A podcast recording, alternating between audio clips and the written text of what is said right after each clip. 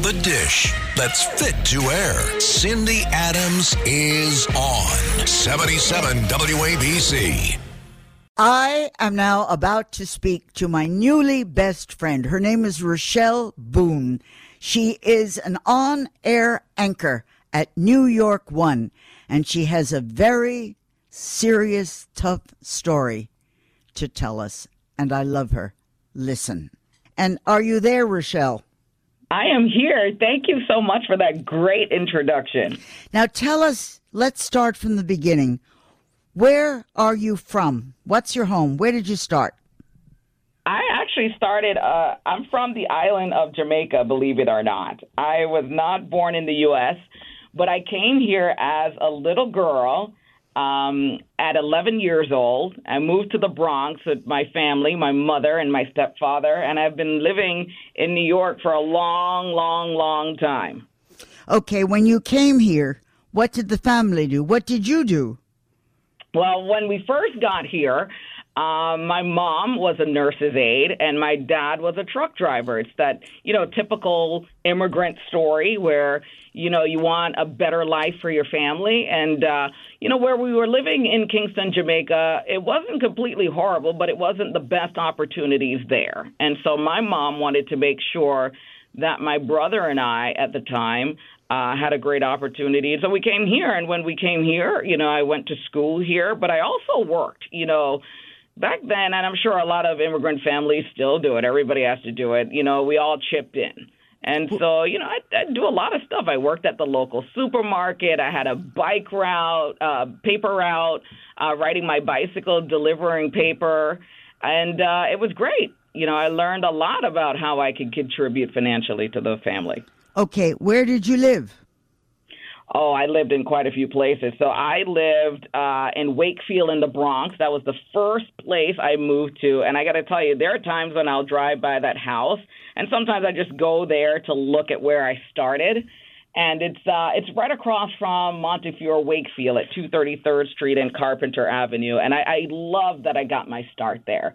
And then we uh, moved over to Radcliffe and Burke Avenue, and then we moved to the Valley across from Co-op City, and that's actually where I had my paper route. And that, believe it or not, is actually where I made the most money. I don't want to say which paper I was working for, but I did pretty well. And so I just, you know, made a lot of money to help myself pay for prom, to pay for graduation stuff. And so, you know, it, it took a lot of pressure off the family. And then I went on to Baruch College to study accounting. And then, you know, of course, I'm a journalist now. I didn't actually use that accounting degree, but it was a great experience. It really was. Okay, don't knock being paid by the newspaper because if they hear you made more money than I do, it's going to be a problem here. Okay, so then you got married. Tell us about him. Oh, my husband. Oh, he's such a sweetheart. He's probably one of the kindest, nicest person I have ever met in my life. And we met here at New York One. Um, he was doing audio at the time and um, I saw him in the control room, and I thought, this guy's such a nice guy. And I'll tell you a quick story. You know, you don't always want to try and date somebody at work. You know, that's often a no no. So I wanted to get to know him. So I threw this party at my apartment in Astoria, Queens and he was the only one who wasn't in on it. I invited all my friends. yeah. and. I said, we have to vet this guy because I really like this guy. And everybody's like, why are you so head over heels? I said, I don't know. There's something about him that's great. And I, I was right. He is a great, great man. And so we started dating. The rest is history, really. We um, moved in together six months later, got engaged six months after that got married the following year, and now we've been married almost 20 years, and we have two boys, a nine and, and an 11 year old. Okay, okay, okay. Let's get off how wonderful your husband is and let's get to important things. How did you get your behind over to Channel One? Oh, that's a good question. So, you know, I um so I was in accounting, right, at Baruch College and in my senior year of college, I realized I really didn't want to be an accountant. And that is actually a really late time to discover that. But um, you know, I'd taken an internship at the Department of Justice, and I actually was uh, on my way to having a job out of school. But I, I, I also realized that I, I'm a lot of fun. I wanted to have a good old time. I didn't want to just audit, you know, bad guys. So um, I decided that I was going to try and get my own internship. I don't know if you could do that these days, but I literally called around to all the stations that I could look up. And finally, um, CNBC said, Yeah, why don't you come in for an interview? And so I went in for the interview. I got the internship. And a couple months in, they were like, uh, uh, we need some paperwork from your school on this. And I went, oh, uh oh. Okay. and so, so uh, a professor helped me out with that, and I just worked my butt off. That last, uh, you know, six months of college, I just worked really hard, and they hired me out of school. And from there, I worked behind the scenes at CNN, and then from there, I sent a tape back then when they still used tape. Okay, okay, okay, okay, okay, okay. I want everyone to know that the reason for this whole story is because it goes into a very long story. Now you have to tell me you got onto Channel 1 as a reporter, as a street Yeah. reporter, and then they put you on to be an actual on air reporter. Now Uh-huh. tell me what happened and when. So back uh, in 2002, uh, you know, we're now Spectrum News New York One, but back then they were looking for a Queens reporter, and I lived in Queens at the time. So that was a big leg up for me, and I knew Queens very, very, very well. Even though I grew up in the Bronx, I moved to Queens when I was at Baruch College. So, um, and then I was always a hustler always a hustler. You ask me to do something, I'm going to tell you I can do it. And so, and if I don't know how to do it, I'll figure it out and make sure I get it done right. So they um, liked that in me. And the news director at the time, Peter Landis, said, "You know what? I think I'm going to give you a shot." And I was just, oh, I, back then we had Okay, voicemail. okay, I know all that. I want to know what happened to you. We all began to love you on the air. But Yeah. what happened that all of a sudden you were no longer on the air, which is the point of this interview? That is true, and I'm so glad you're doing this because last Go ahead, tell us the story. Yeah, last June, on June 14th, I discovered that I had pancreatic cancer. And it was just the most devastating news that I have ever gotten in my life. That aside from the death of my mother, which occurred just a few months before that, she died from COVID. So it was just, it was unbelievable, Cindy. I, I can't tell you how difficult it is to hear a doctor say to you, you have cancer and you'll hear people talk about how devastating it is, but until you live it, it's like, you know, I went to the emergency room because I was feeling what I thought was stomach pains, but it was really deep inside my body, in my abdomen, and it would come and it would go, and I would take, uh, you know, antacids, and I would feel better, and I had a back pain and a lot of fatigue, and I just kept saying something isn't right. And I kept going to my doctor and I said, you know, I don't know what, what it is, but I just feel off. My body is off and something isn't right. And he said, you know, you know, maybe try changing your diet and doing some exercise. And I was like, well, geez, I could have come up with that on my own. And I just wouldn't let it go. And so on June 14th at 2 o'clock in the morning, I said to my husband, please don't go to work today. I said, I need you to take me to the emergency room. And he did, and they did a CAT scan.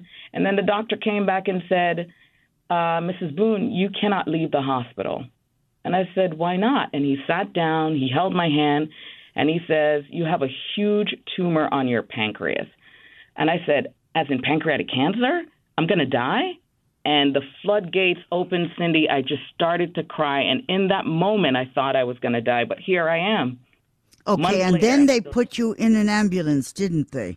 Yeah, so at that first hospital, um, it became clear that to me that they were not equipped to handle something like this. The emergency room was great, but once I got admitted, You know, they said I needed to have surgery right away. They were going to transfer me to another hospital that didn't specialize in cancer or this type of cancer. So I said, you know, I need to get to Sloan Kettering. And so eventually I did get to Sloan and I was transferred there in an ambulance. Yeah. What do you do, tell me, for people who are listening? What do you do? How do you combat that kind of terror? Do you scream? Do you pray? What do you do? I tell you, I do all of the above. In the beginning, there was a lot of screaming and there were a lot of tears, a lot of tears, because at the time my sons were only 10 and 8. And I kept thinking, oh gosh, they're going to have to tell people when they grow up. I lost my mom at an early age. She died of cancer. I started planning my funeral in my head. And then, you know, about a month later in July, when I got to chemo, there was something in me that felt so defiant. And I'm a woman of faith, and I prayed a lot. And right before chemo, I, I heard a voice that just said, let go and let God. And that was all I needed. And I went in there like, I don't care what the statistics say. I don't care what anybody says. I am going to beat this. I am Do going you to really believe that you actually heard a voice? I know about that, but I didn't hear anyone of our ilk say that they actually heard a voice. Yeah, I did. You know, I really did. I sat there quietly by myself and I heard it. And in that moment, I felt peace, to be honest. And I still carry that peace with me. And I'm glad I did because my whole attitude changed. And it went from, oh my goodness, I'm going to die to, no, I'm not going to die. And no, I'm not going to be depressed about this. And no, I'm not going to walk around moping. I'm going to be happy. I'm going to live. And every day that I wake up is going to be a win. And so I carried that attitude. So when I went to chemo, I wore like shocking pink pants. I wore red outfits. I wore, you know, black and white prints. You know, I wasn't going to go in there just moping and thinking I'm not going to make it. And you know what? If I didn't make it, that would have been okay too because I would have given it all my all. But my Okay. plan was to make it. What about the coworkers? You were off. How did your bosses feel? How did your, your reporter friends feel at New York One? Oh, you know, th- there was a lot of heartbreak for me, and I could see it and I could feel it, and they all rallied around me. And when my energy changed, their energy changed as well. And they, my bosses here have been incredible, incredible. Mike Bear, who's the head of the news division, came and sat with me for chemo. You know, Allison Hellman. I mean, they were great you know my the, the anchors here have been great the reporters have been great and so and they've given up their time to either talk to me or visit me or cook for me or clean for me it's incredible i, I I just I, I can't tell you how much i love them for that What is the situation now? Can you eat, drink, what, what? Um, eating is quite tough. That is the honest truth because I had what you call the Whipple surgery, and it is a massive surgery that rearranges a lot of organs and messes with your digestive system. But um, I can eat. As a matter of fact, the last time I saw you, I ate a great tuna fish sandwich. I haven't had tuna fish in a while, so now I'm I'm hooked again. Um, But you didn't eat the whole sandwich. no, I did not. I can only eat um, uh, as much as the size of the palm of my hand, and I have to eat about six times per day, as a mo- as opposed to eating three large meals. Um, and so it's okay. And what about drinking? Okay, well, yeah. Now Yeah. I like a little sip every now and then, and the Oh, yes, mostly now. Okay, so, but you're not supposed to drink when you're taking medication. No, no. And when I'm taking medication, I don't. But my doctor has cleared it. And I was kidding before. You know, I may have a glass of wine. Like when I saw you last time, it was a special occasion. I was sitting with the legend. I had to have a little bit of wine. But um, I haven't had anything to drink since then. So my doctors are very clear on that. Like I, you know, they know when I can drink and how often I can. And I do follow all the rules on that. Now, how much weight did you lose? Because when you were originally on television, you had a lot of nice little chunkies. What about you had them in every place we're supposed to have them, and you had a little extra that we don't need. So what what do you do now about clothes? Did you lose weight? Of course you lost weight. Uh, yeah, I lost a ton of weight. And, you know, I love myself regardless, whether I'm heavy, whether I'm, you know, I lose a little bit or a lot. Um, but I've lost a lot. I've lost about 50 pounds, and that's common um, for a lot of people with cancer. And because I'm not eating in the same way that I did before, it's just very different. And it's, the journey has been tough between chemo and surgery. So now I am very much enjoying buying a new wardrobe. I am very much enjoying, um, you know, looking at new cute outfits and uh, the stuff that I like. I just, you know, grab it off the rack and go.